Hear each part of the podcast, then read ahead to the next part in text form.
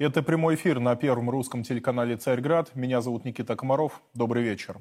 Пранкеры Вован и Лексус разыграли бывшего советника по национальной безопасности США Джо Болтона, представившись экс-президентом Украины Петром Порошенко. Разговор вышел забавно, и Болтон разоткровенничался как следует. Откровенно говоря, политики на Западе приписывают себе заслуги единства НАТО в большей степени, чем мы этого заслуживаем, потому что общая Помощь Украине была на приемлемом уровне, но не на самом высоком. Многие члены НАТО не принимали участие в полной мере. И, как я уже сказал, я просто думаю, что наши действия по обеспечению соблюдения санкций были не такими, какими должны быть. Ко мне присоединяется Геворг Мирзаян. С ним обсудим э, и слова Болтона, и иные темы. Геворг, я вас приветствую. Здравствуйте. Ну вот смотрите, данные, данные слова, в котором представители западной элиты, назовем ее так, а, подвергают критике политику и Соединенных Штатов, и Европейского Союза по отношению к России, а, по отношению к поддержке Украины. Вот все-таки что это? Они действительно так считают, либо используют данный нарратив в внутриполитической борьбе? А мы знаем, что в США она кипит как всегда. Ну, если честно, я не увидел в словах Болтона, по крайней мере, из того, что я прочитал какого-то как-то не знаю, странных вещей, странных для него, он вполне считался американским, считается американским ястребом. Он в чем-то не согласен с позицией администрации Байдена, считает, что нужно жестче себя вести в отношении Российской Федерации. Так что, как бы, это его точка зрения. В США же нет такой единой линии партии, и все остальные политики, как демократы, так и республиканцы, этой линии придерживаются. Мы знаем, что среди республиканцев есть условные Болтоны, которые хотят больше помогать Украине, больше давить на Россию. И есть условные, там, да, есть конгрессмены, которые выступают вообще за отказ от любой от любого дальнейшего выделения помощи Украине, потому что Америке нужны деньги для своих проблем. Но все-таки это его, получается, искренняя позиция, она никак с какой-то конъюнктурой не связана. Да нет, он ястребом был, ястребом остается. Э, с этой истребиной позиции, может быть, если он захочет, пойдет на президентские выборы. А вот в чем заключается ястребиная позиция не только Болтона, а вообще той группы представителей республиканской или демократической партии, которую вы обозначили? Казалось, Соединенные Штаты предпринимают абсолютно все возможные а, меры для а, поддержки Украины, для нанесения ударов по России, как с военной точки зрения, имею в виду да, поставки вооружения в первую очередь, так и постоянные санкции. Вот Евросоюз, в частности, десятый пакет обещает, но, думаю, Соединенные Штаты тоже присоединятся. Вот еще куда здесь им увеличивать, когда казалось и так уже все, что можно, ну, предприняли? Там есть всегда куда можно поставлять дальнобойные ракеты. Не те, которые полетят на 150 километров до Крыма, а те, которые, например, долетят до Москвы. Можно поставлять новейшие самолеты. А, можно много что сделать на самом деле. Можно отправлять американских наемников в массе своей, как украинские кадровые части, которые почему-то говорят не на украинском. Можно угрожать России ядерным оружием. То есть вариантов огромное множество на, так сказать, э, полное усмотрение тех, кто будет принимать решения о поставках вооружения Украине. То есть, грубо говоря, американцам еще есть что скрести по сусекам. Вопрос в том, нужно ли скрести. Вот. А, и, положим, Болтон считает, что нужно. Но есть... с другой Я... стороны, мы что видим? А, мы видим а, постоянную накачку вооружений и спектр той номенклатуры, которую вы в том числе и обозначили, он будет расширен. Если э, там, несколько месяцев назад э, про танки не говорили, сейчас поставили. В самом начале говорили даже не об оборонительном вооружении, а, а об экипировке исключительно, каких-то гуманитарных грузах, о топливе. Потом пошло оборонительное вооружение, потом наступательное. И, в принципе, э, то, что вы обозначили, вне сомнения, рано или поздно, ну, не то, что вне сомнения, но с высокой долей вероятности большинство из этого сбудется. Ну, американцы начали действительно с поставок снаряжения, увидели, что мы никак не реагируем, начали поставлять э, стрелковое вооружение. Увидели, что мы никак не реагируем, начали поставлять там всякие средства поражения, свичблейды, хаймерсы и так далее. Видели, что мы никак не реагируем, ну и дальше что сказка про белого бычка продолжается. Тут, э, помимо того, что мы никак не наказываем их за поставку вооружения, давайте так, сразу объясним, да? С юридической точки зрения мы их никак не можем и не имеем права наказывать. Американцы имеют полное право поставлять оружие на Украине, при этом не быть страной конфликта. Мы же войну не объявили, не объявили, значит, они не участвуют в этой войне. Они э, поставляют оружие в рамках двусторонних межгосударственных контактов. То есть с юридической точки зрения позиция американцев чиста, как слеза ребенка.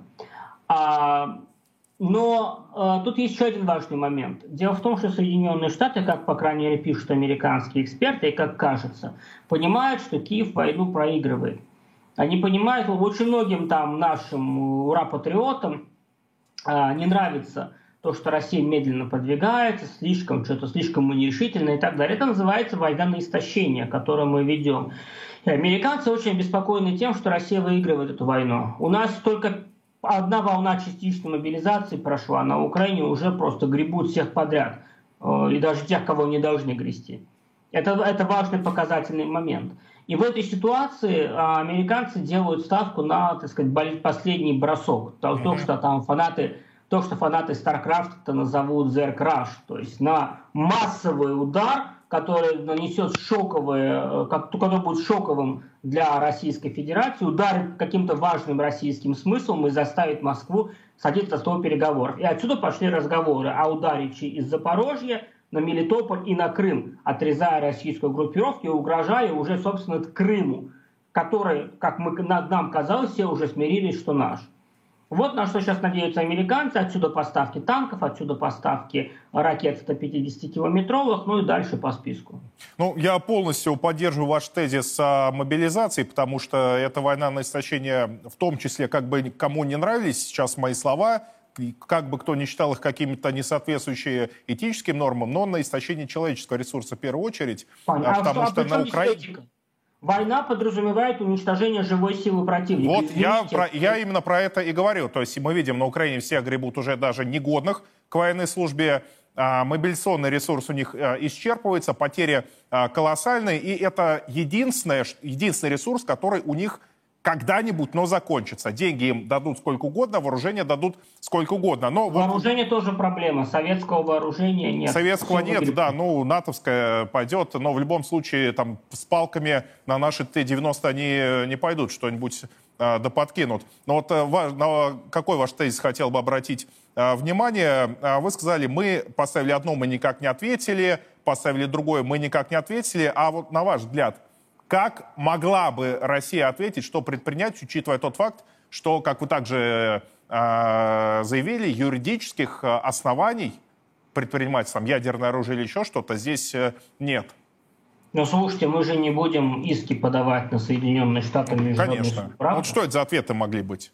И Ответы могли бы быть э, такие, которые один раз, я так понимаю, уже были в ходе СВО, когда мы кинжалом уничтожили бункер с американским командованием ну, западным, по крайней мере, командованием на Украине. Ответом могли бы быть э, удары по центрам принятия или, по крайней мере, по центрам исполнения решений в Киеве. Уничтожьте здание Генштаба, уничтожьте здание Минобороны. Покажите, что отныне для Российской Федерации украинское руководство больше не является запретной целью. Все.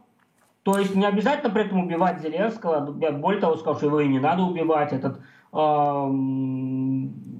выглядящий попрошайка делает очень много для российской пропаганды и для дискредитации образа Украины в мире. Пусть делает дальше, мы ему не мешаем. В общем-то, вот такие варианты вполне себе могут быть. Я думаю, они, они были бы правильными, потому что они показали сигнал. Вот американцы в этом плане, они оказались более последовательными. Мы нарушили красные линии, которые они нам выставили. То есть мы э, признали четыре новые территории территориями Российской Федерации, они нам взорвали северные потоки. То есть мы, они нам ударили по нам за нарушение красных линий. Мы, конечно, это осуждаем, это наши северные потоки, но американцы были последовательными в этом вопросе. Почему мы не можем? Да, мы тоже были последовательными, когда нам взорвали Крымский мост, мы только тогда начали бить по украинской инфраструктуре. То есть мы начали делать то, то что мы должны были делать в самом начале СВО. Полностью есть, согласен. А так, мы не отвечаем на красной линии, И здесь э, еще бы что я добавил по, энергети... по поводу энергетической инфраструктуры. Центр управления всей этой инфраструктурой, там пульты различные, системы, они также в нескольких зданиях э, сосредоточены. Можно сколько угодно там какие-то подстанции вводить, что, конечно, нужно делать, но уничтожение именно вот этого пульта управления также является э, важной целью, но пока, по-моему, один удар только по э, Днепропетровску, что ли, подобный был. Спасибо вам большое. Геворг Мирзаян был у нас в эфире. А мы продолжаем тему Болтона, вот как инфоповод его еще раз возьмем. А, в разговоре с пранкерами а, экс-советник по национальной безопасности США затронул также и бесполезность западных санкций в отношении русской нефти. Да, определенный эффект действительно имел место быть, однако результат пока что расходится с заявленными целями. Если честно, я больше беспокоюсь о наших друзьях в Западной Европе из-за давления, связанного с природным газом и страха рецессии в Европе в наступающем году. И на сегодняшний момент я не вижу, я не думаю, что у Путина достаточно политических проблем в России, чтобы он имел хоть какое-то намерение изменить свою военную политику. Я думаю, что в ближайшее несколько месяцев на Западе, в широком его понимании, нам следует сосредоточиться на усилении давления, экономических санкций. Я не думаю, что мы сделали достаточно для обеспечения соблюдения санкций. Я думаю, что Россия продолжает обходить их. Я думаю, что эта последняя идея об установлении потолка цен на российскую нефть поможет им избежать санкций. Я думаю, во многом помог Китай. Они делают вид, что хотят отмежеваться от России. Но я думаю, что они оказывают оказывают существенную помощь разными способами. Юрий Рыков подключается к эфиру. Юрий, добрый вечер. Добрый вечер. Ну вот, э, Болтон э, рассказал нам про недостаточную, скажем так, эффективность санкций в отношении э, нефти, газа. Вот э, спустя некоторое время, после введения эмбарго, после введения предельных цен на нашу нефть, можем ли мы подвести предварительные итоги, дать какой-то анализ, насколько данные меры стали болезненными для э, нашей отрасли? Ну, предварительные итоги, собственно, они пока такие, какие ожидались. То есть после того, э, как вводятся такие ограничения, что эмбарго, что потолок цен, э, то происходит э, ну, сокращение поставок, цены цены на наш Юралс э, э, падают. Ну вот э, были и случаи, когда ниже 50 продавалось. Uh-huh. Вот, но это... Ну, вот в январе 49 э, с чем-то, да. там вчера вот буквально ожидаемые вещи, и после этого обычно все э, должно определенным образом выравниваться. Вот. Э, потому что э, мир, в общем-то, ну, как добивались глобализации, мир стал глобален. И на самом деле никуда, например, спрос на нефть, он не делся. Если, э, значит, легальные какие-то препоны возникают, регулятивные препоны, то просто нефть будет идти в обход через различные инструменты, которых мы как бы видим много. Вот, поэтому э, на самом деле пока еще э, недостаточно прошло, вот два момента хочу отметить. Недостаточно, конечно, прошло времени, потому что, ну, во-первых, на нефтепродукты у нас будет только вот э, только через пару дней это все вступит uh-huh. в силу. Вот. И пока, и потом, значит, закупали на, очень активно нашу нефть, как раз и нефтепродукты в преддверии всех этих вещей. Uh-huh. И поэтому вот, ну, через какой, через там, пару месяцев должно быть ясно, насколько это все э, как это все в мире э, устаканится. И Но второй по, момент... по нефтепродуктам, сейчас, чтобы да. тему закрыть, там, по-моему, они такой потолок предполагают, 100 долларов э, за дизель, если не ошибаюсь. Но да, это да, как бы можно и не вводить никакой потолок, это просто он ну, существенно весьма цена. В принципе, нет. Он, он несколько ограничивает, но это примерно так же, как и на нефть. Сейчас введен потолок э, неограничительный и по нефтепродукты, в общем-то, и по нефти. Но весь вопрос в том, что это, так сказать, сделан механизм.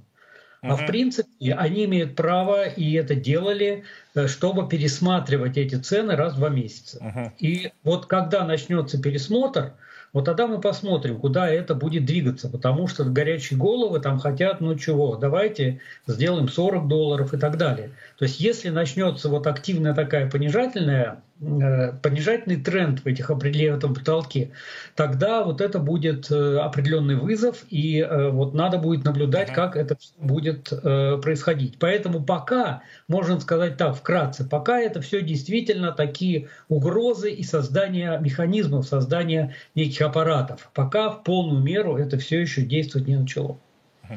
Ну вот вы обозначили, как мир, спрос мировой подстроился под новые ограничительные меры, там где-то что-то переправилось, где-то окольными путями пошел. Ну, в принципе, так более-менее все работает. И, кстати говоря, дисконт э, Urals Brand, так же, как и весной прошлого года, он сокращается. Было в самом начале 34, если не ошибаюсь, доллара. Сейчас вот 31 по последним данным. И, ну, чисто апрельский показатель. Просто тогда нефти 110-115 стоило. Вот. Да, а, ну, то есть, в принципе, здесь мы видим такую же тенденцию, как и раньше. Теперь с нашей точки зрения давайте посмотрим. Россия какие шаги предпринимает для того, чтобы нивелировать э, эффект от всех этих западных санкций? Ну, пока вот официальное заявление в том, что мы не будем продавать нефть э, тем компаниям и организациям, которые будут официально прописывать э, вот эти вот э, механизм потолка цен. Но официально можно и не прописывать. Э, да, нет, ну в том смысле, и причем э, хотят контролировать всю цепочку, чтобы это не было, значит, э, невозможно были через посредников, uh-huh. то есть чтобы Европа не, не приобретала потом через посредников. Вот. Э, но э, с моей точки зрения это правильный официальный, э, официальный ответ, официальная точка зрения.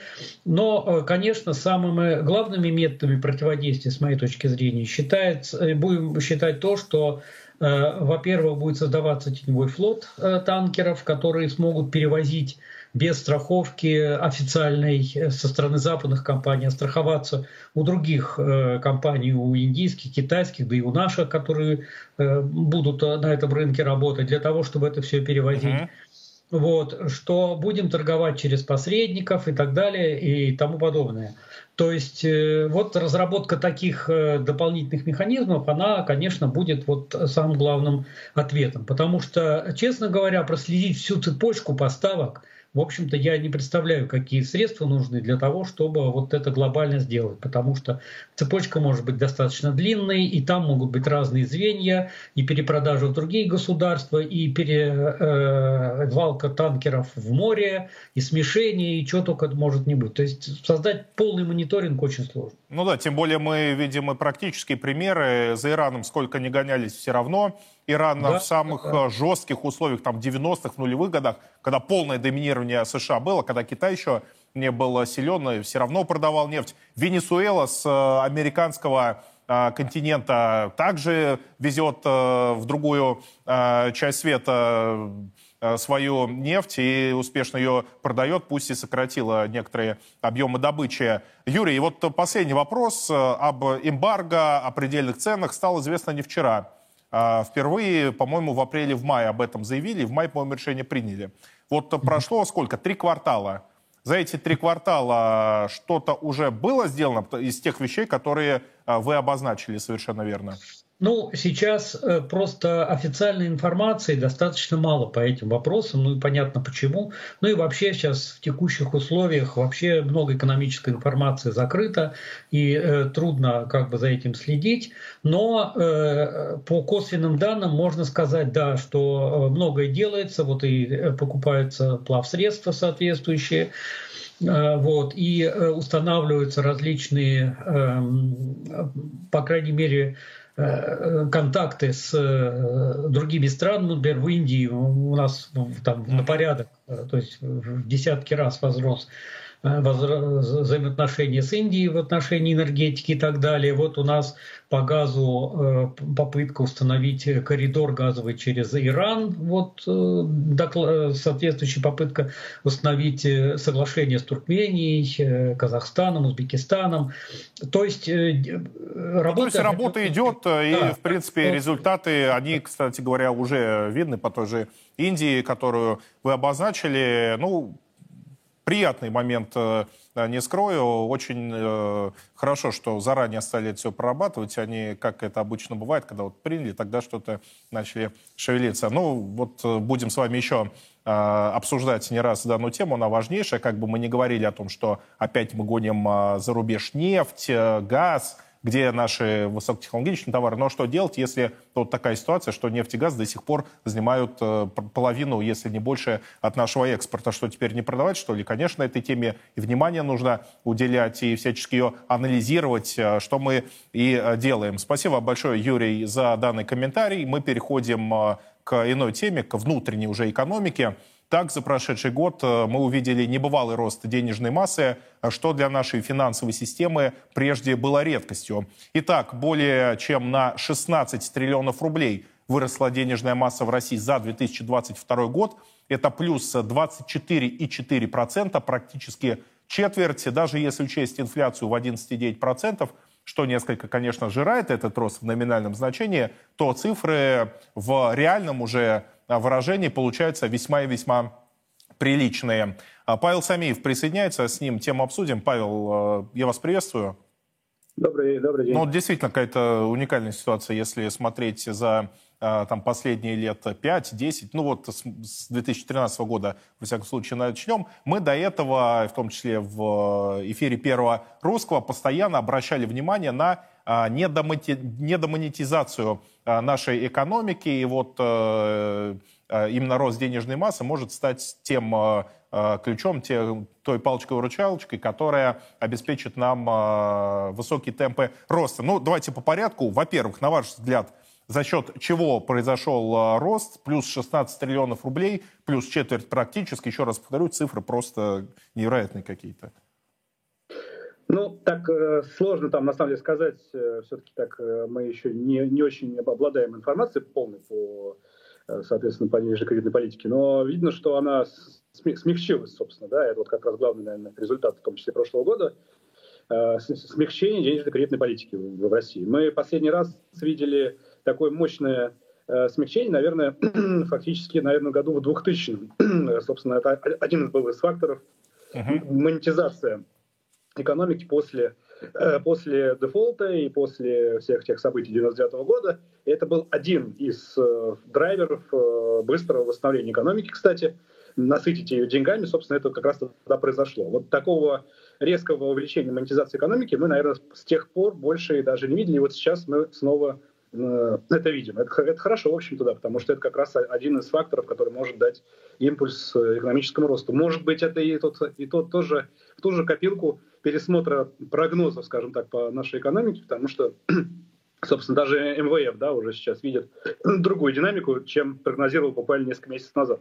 Хотя правительство России пока предполагает более консервативные... Давайте цифры прогноз. сразу назову. Они раньше МВФ говорили, что в 2023 году экономика где-то на 2,5% сократится. Сейчас они уже говорят, что плюс 0,3 будет ну, около нулевой рост, даже если нулевое значение, но, как показывает практика, они потом э, всегда пересматривают в лучшую и лучшую сторону. В том году вообще минус 10% сначала давали, сейчас минус 2,5% э, только. Вы обозначили позитивный эффект для экономики от роста денежной массы. Мы то, о чем мы говорили, что не будет никакой инфляции, наоборот, необходимо насыщать экономику деньгами. В Центробанке заявляли, нет, будет инфляция. Мы увидели обратную тенденцию. Вот, Павел, я не знаю, вы принимали до 2022 года участие в наших эфирах по этой теме, но, может быть, вот вы тоже такой анализ делали. А, но а, все-таки важный вопрос.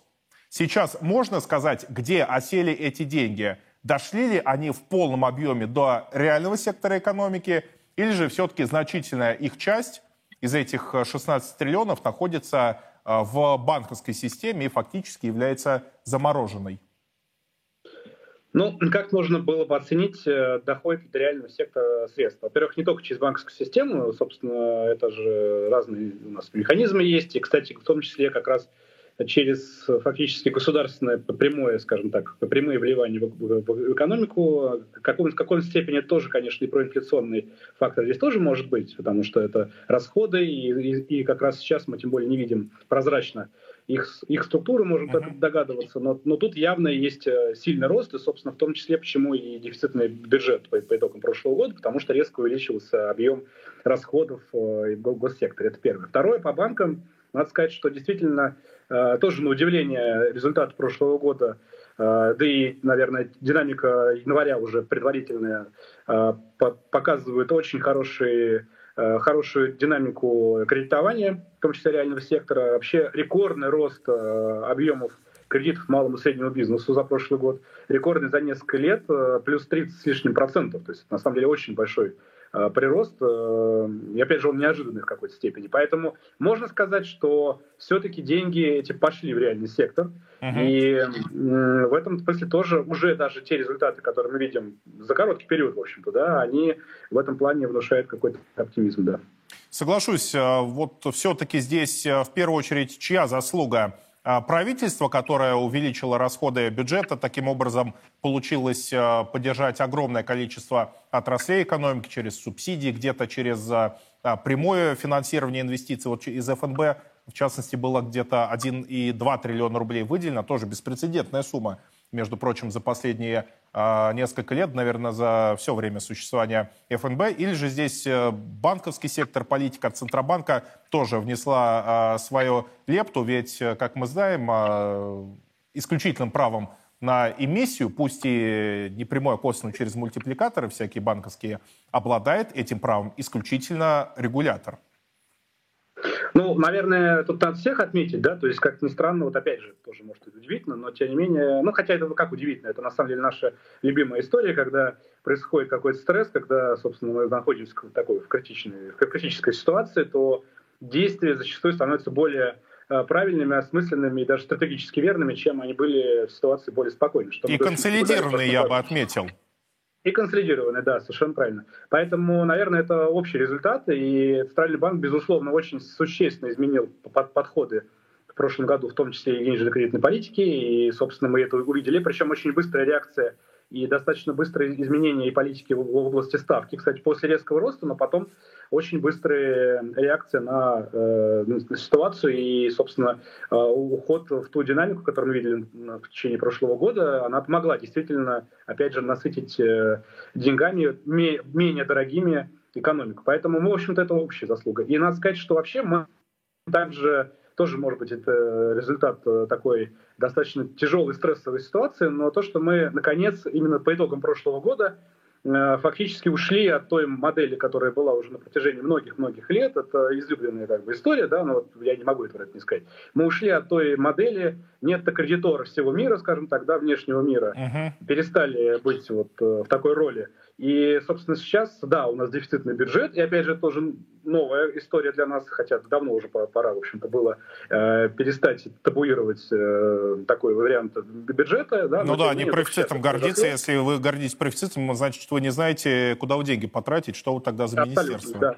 Да, да. И, наконец, от, от этой вот модели профицитный бюджет и нет кредиторов всего мира перешли к, к модели, что мы перестали быть нет кредитором всего мира, соответственно, ресурсы больше идут внутрь, и дефицит э, перестал быть э, профицитным, но это нормально в текущей ситуации. И я думаю, что этот год, он, собственно, продолжит это, этот же тренд, и монетизация экономики тоже, скорее всего, будет расти и дальше. И мы видим, что на инфляцию это не оказывает Э, масштабного влияния. Более того, мы видим сейчас, что последовательно инфляция снижается, и uh-huh. статистика это и показывает. Поэтому вот, пожалуйста, модель, которая нормально работает, и, оказывается, можно так, так делать. Ну да, это вполне логично, когда у тебя имеется в экономике деньги, значит, предприятия увеличивают выпуск товаров и услуг, их становится на рынке больше, конечно, здесь цены не будут расти просто из-за насыщения рынка предложением. А, хотел бы я, Павел, ваш оптимизм разделить. Тоже надеюсь, что в 2023 году данные тенденции будут продолжены, но некоторые опасные, скажем так, заявления делают и в Центробанке, и в Минфине. А, Все-таки как-то они, может быть, мысленно хотят вернуться к той модели, которая была до 2022 года, но, в принципе, здесь есть надежда, что естественный процесс, какие-то объективные естественные тенденции помешают им реализовать свои идеологические замыслы. Большое вам спасибо за комментарий. Павел Самиев был у нас в эфире. А мы продолжаем обсуждать наши внутренние дела. Мобилизация экономики, мобилизация промышленности. Об этом сейчас много говорят, но конкретных предложений, что и как надо делать, до настоящего момента практически не поступало. И вот на днях Валентина Матвиенко предложила принять одно важное решение, которое существенным образом позволит ускорить заключение и исполнение а, госконтрактов. А, почему это важно? Казалось бы, где мобилизация экономики, где мобилизация промышленности и госконтракты? Да потому что госконтракты — это триллионы рублей, которые идут в промышленность, которые идут в реальный сектор экономики и разгоняют таким а, образом вообще всю экономическую активность. Новой реальности, в которой мы живем, не цепляться за какие-то догмы. Может быть, наложить мораторий на 44-й закон – и дать возможность быстро быстро осваивать э, средства, потому что 44-й закон подавался как это борьба с коррупцией, наведение порядка. Те, кто э, воровал, как говорится, те, кто не, не чистоплотно себя вел, тот, кто э, отдавал подряды своим там карманным компаниям, они в рамках 44-го закона находят пути. А добросовестные компании добросовестно принимают решения по началу строительства инфраструктурных, социальных и иных объектов. Это, конечно, не отменяет контроля и правоохранительных органов, и тех, кто ведет контроль, чтобы за руку, что называется, хватать недобросовестных. Но нельзя из-за там теоретических подозрений останавливать всю машину Э, освоения федеральных средств и развития страны. Тем не менее, в Министерстве финансов подобное предложение Совета Федерации отвергли. Действующее законодательство обеспечивает все необходимые инструменты для заключения контрактов в самые сжатые сроки, в том числе как в рамках конкурентных процедур, так и без их использования по решениям органов исполнительной власти субъектов Российской Федерации и местных администраций, а также заключение и исполнение контрактов в соответствии с лимитами бюджетных обязательств. Для небольших по объему закупок может использоваться процедура запроса котировок, которая может быть осуществлена в срок не более 6 6 рабочих дней. А вот в Нижней Палате инициативу поддержали. Таким образом, мы видим единое мнение законодательной власти, чего не скажешь об исполнительной.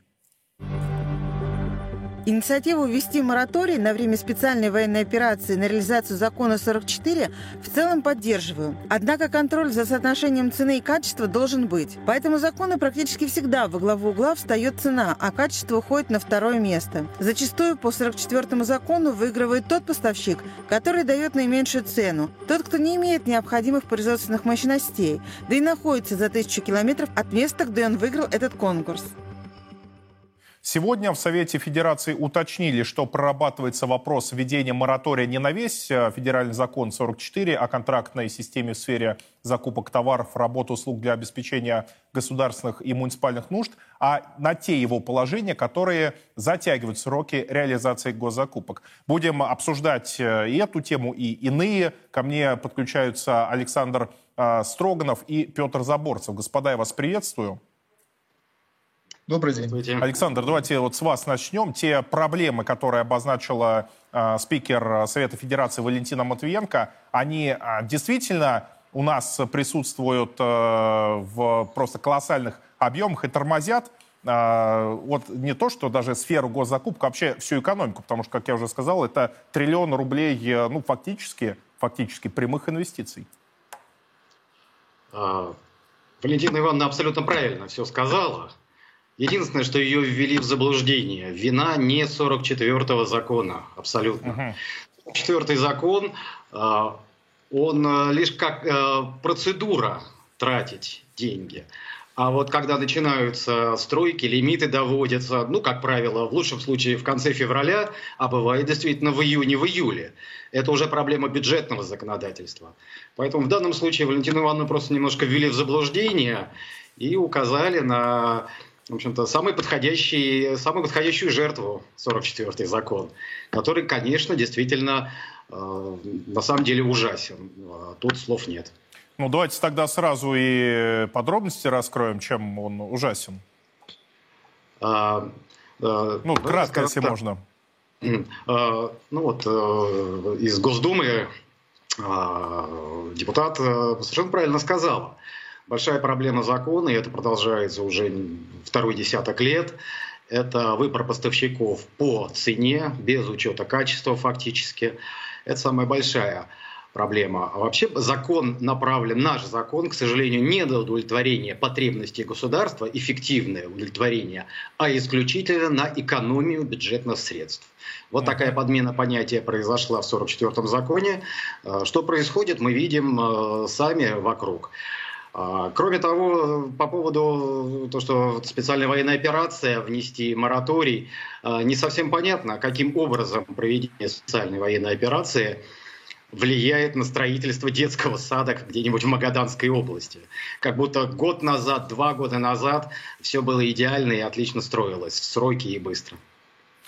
Понятно. Ну вот вы сказали о том, что проблема в бюджетном законодательстве в Минфине, видите, сразу открестились вообще от обсуждения данной темы, сказали, нет, все у нас нормально, а вот экономия бюджетных средств, а, это тоже относится к Минфину, и поэтому понятно, почему он а, выступает против моратория на 44-й ФЗ.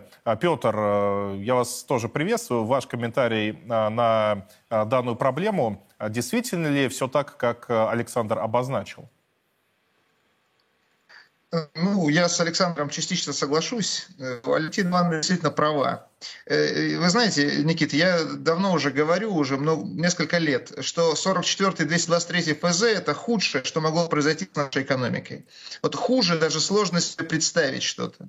Дело в том, что он и теоретически ну, неправильно построен, и теоретически неправильно, на, на неверных предпосылках.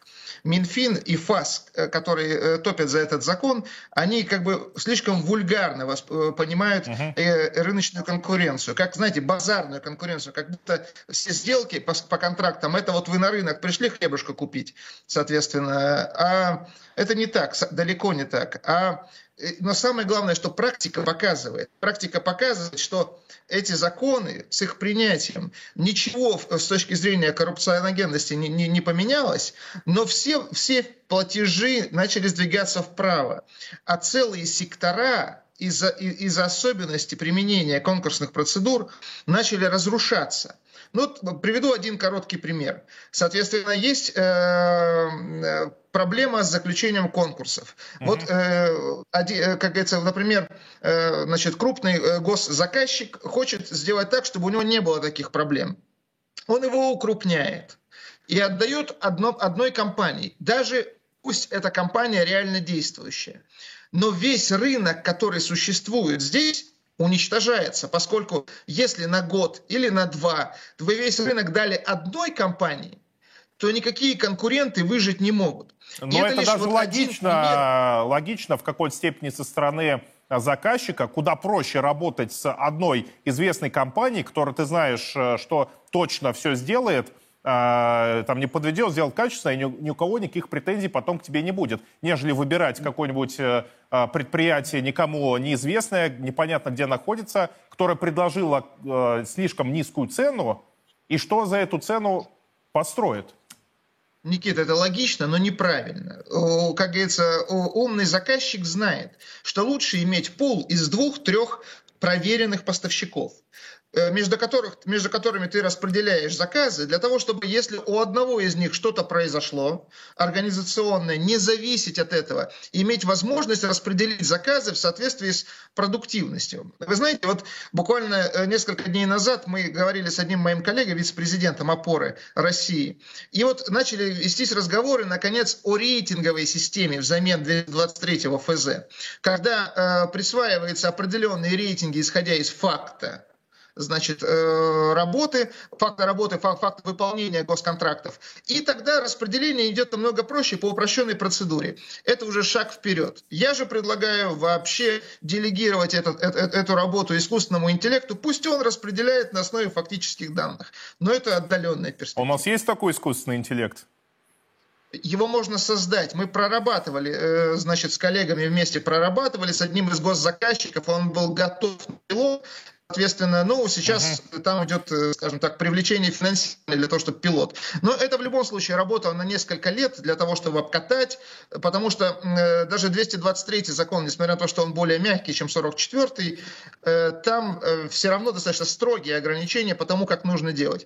Поэтому я, я придерживаюсь этой точки зрения. Я согласен с Валентиной Ивановной. Этот закон нужно не просто останавливать, 44 его нужно отменять и заменять что-то чем-то более продуктивным. Э, спасибо, Петр. Александр, э, вот э, Матвиенко также обозначила э, то, что те, кто хочет э, нажиться на бюджетных средствах, они обойдут э, этот закон, э, какую-то схему придумывают. Вот э, что это за схема может быть? Ну, у Остапа Ибрагимовича было 400 сравнительно честных способов.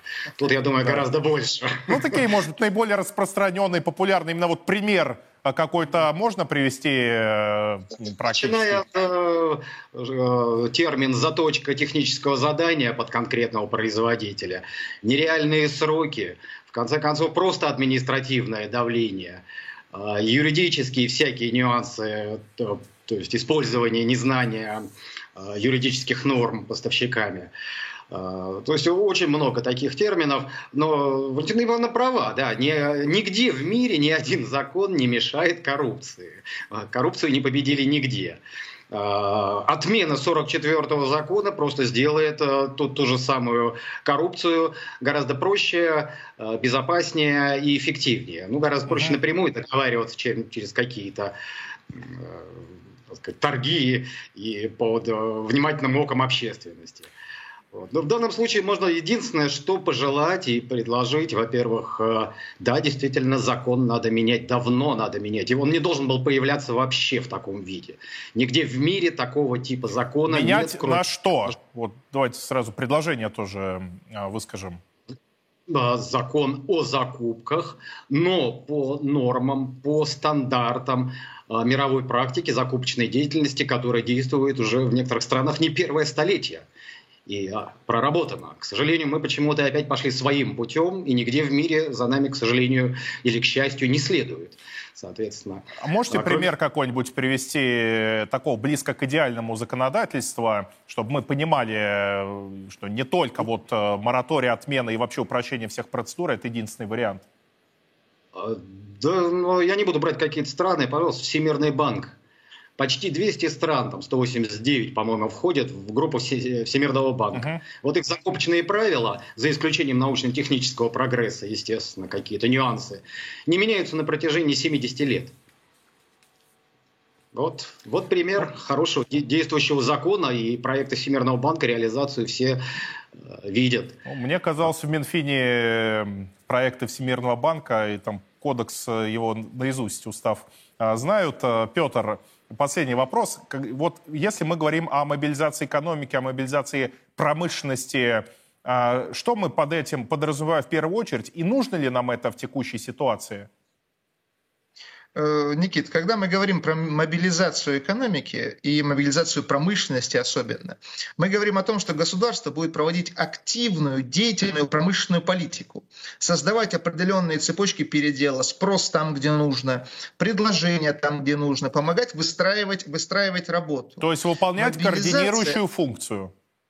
Конечно. Мобилизация это значит, что мы должны э, взять э, в руки то, что раньше было э, отдано на рыночные силы, и создать такую структуру экономики и такой объем выпуска в нужных секторах, который нужен сейчас нам для решения мобилизационных задач.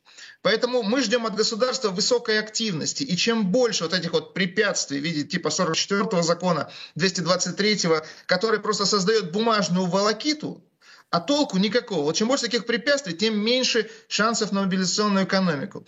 Понимаете, Никита, нам сейчас нужно не просто мобилизационная экономика. Нам сейчас нужно брать э, в руки свое собственное развитие и создавать свое собственное видение будущего. Я вот с Александром не согласен, когда он говорит, что если 70 лет работают правила, значит они хороши. Если 70 лет работают правила, значит э, люди не сильно хотят их менять. И как бы, но это не значит, что они хороши. У нас особые условия свои, российские. Но смотря нас... какие правила, здесь тоже такой подход должен ну, быть не, ну понятно, если традиция, если, если что-то работает Конечно. хорошо. Я к чему? Я к тому, что единственный критерий истины – это практика. И нужно опираться в практической работе на, на, э, на то, что, что нам показывает вот жизнь, понимаете? И если жизнь диктует нам сейчас отказаться от этих сумасшедших законов, ну так надо, надо слушать, прислушиваться к тому, что тебе жизнь говорит. Поддерживаю. Спасибо вам большое за данный комментарий. Действительно, проблема очень важная. Про нее, может быть, э, в обществе не сильно понимают ее а, значение, не понимают какие-то деньги, как а, они идут, как осваиваются, насколько эффективно. Это госзаказ нашей с вами жизни. Это инфраструктура социальная, которая нас окружает, транспортная инфраструктура. Это огромное количество научно-технических разработок. В общем, менять э, необходимо и 44-й ФЗ, и, бюджетный, и бюджетное законодательство, о чем Александр э, сказал. Но э, это мы все, безусловно, будем обсуждать, анализировать в иных программах. А на этом я с вами прощаюсь. Это была программа «Царьград. Главная». Студия ведущий Никита Комаров. Увидимся завтра в 18 часов. До свидания.